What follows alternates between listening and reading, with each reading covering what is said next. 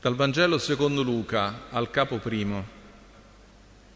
In quel tempo Maria disse, L'anima mia magnifica il Signore e il mio spirito esulta in Dio mio Salvatore, perché ha guardato l'umiltà della sua serva. D'ora in poi tutte le generazioni mi chiameranno beata. Grandi cose ha fatto per me l'Onnipotente e santo è il suo nome di generazione in generazione la sua misericordia per quelli che lo temono.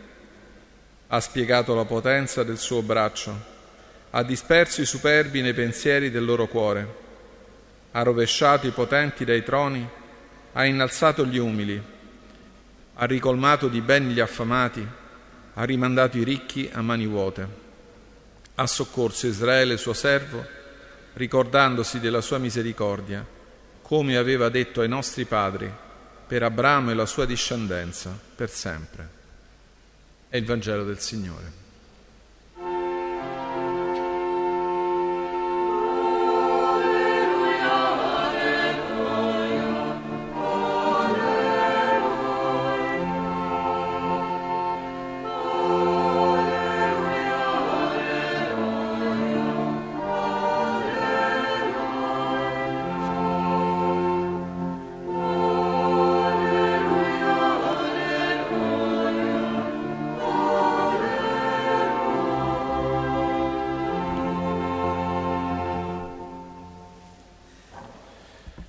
Cari fratelli e care sorelle, ci troviamo oggi a pregare per la pace, un appuntamento che la comunità di Sant'Egidio ha voluto che scandisse la sua preghiera ogni mese, nel terzo lunedì, un sostare davanti alle croci dei paesi che soffrono la guerra nel mondo, invocando il Signore perché giunga la pace.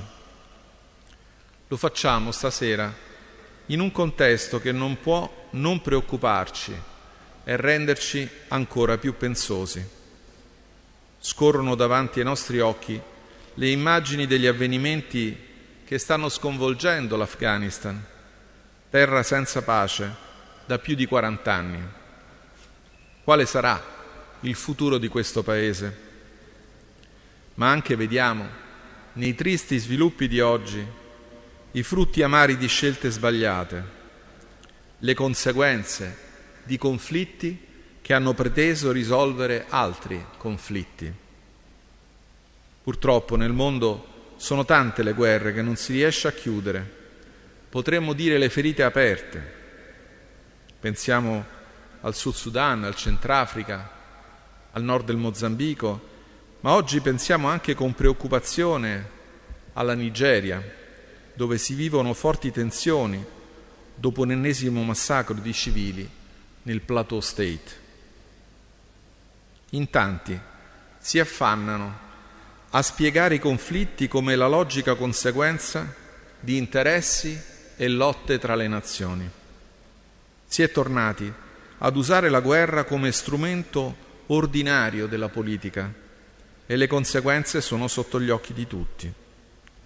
Il mondo ci appare oggi sempre più grande e terribile, scenario di lotte tra potenze con disegni oscuri e spesso cruenti.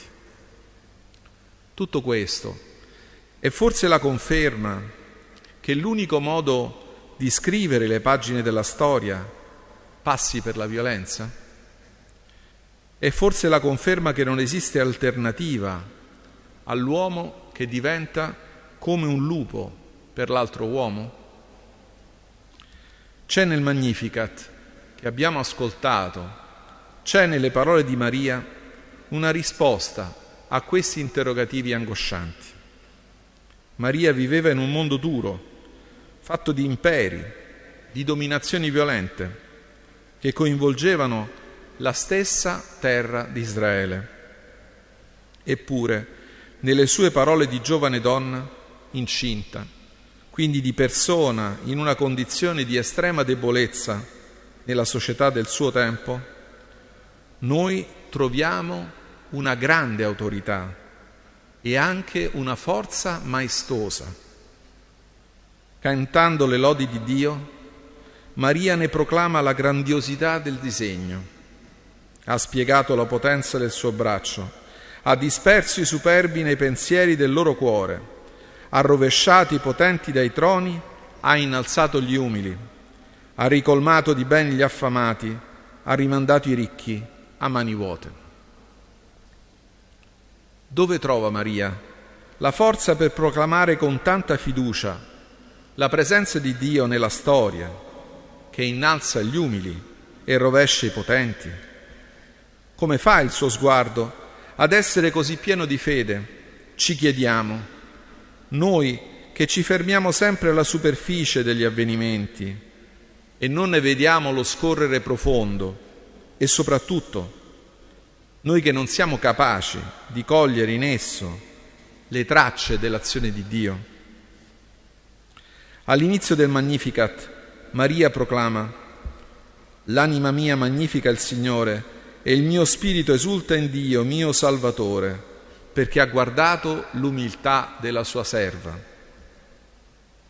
Maria fa della umiltà della sua condizione, lei donna giovane, il cuore della sua scelta di affidamento a Dio, con la fede semplice e forte di chi sa che non sarà deluso. Come ha detto ieri Papa Francesco, è l'umiltà il segreto di Maria, è l'umiltà che ha attirato lo sguardo di Dio su di lei. Cari fratelli e sorelle, Maria, umile, attira lo sguardo di Dio, che la fa divenire madre del suo figlio, il Salvatore del mondo, il Signore della storia. Non viviamo in un mondo in balia dei violenti e dei forti. Dio, il creatore del cielo e della terra, non premia quanti hanno fatto della spada la loro legge e della superbia la loro bandiera.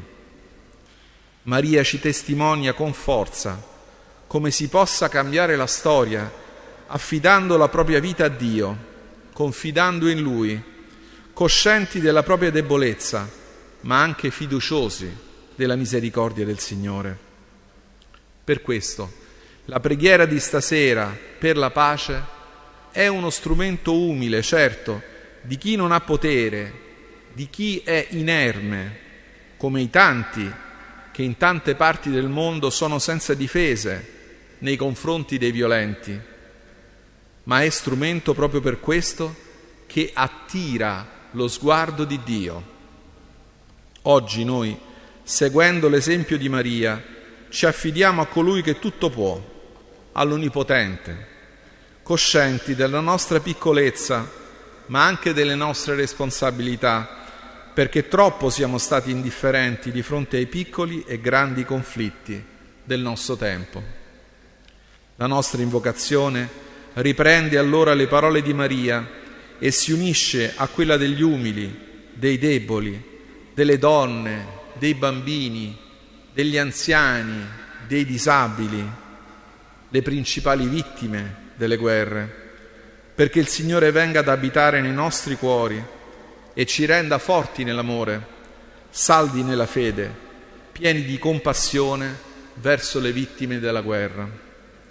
Cari fratelli e sorelle, questo nostro mondo ha bisogno di discepoli del Signore che, con il suo aiuto, sappiano essere umili e forti, perché le ferite che la violenza lascia dietro di sé possano essere guarite dalla misericordia e dalla tenerezza generate da Dio, il Signore del cielo e della terra.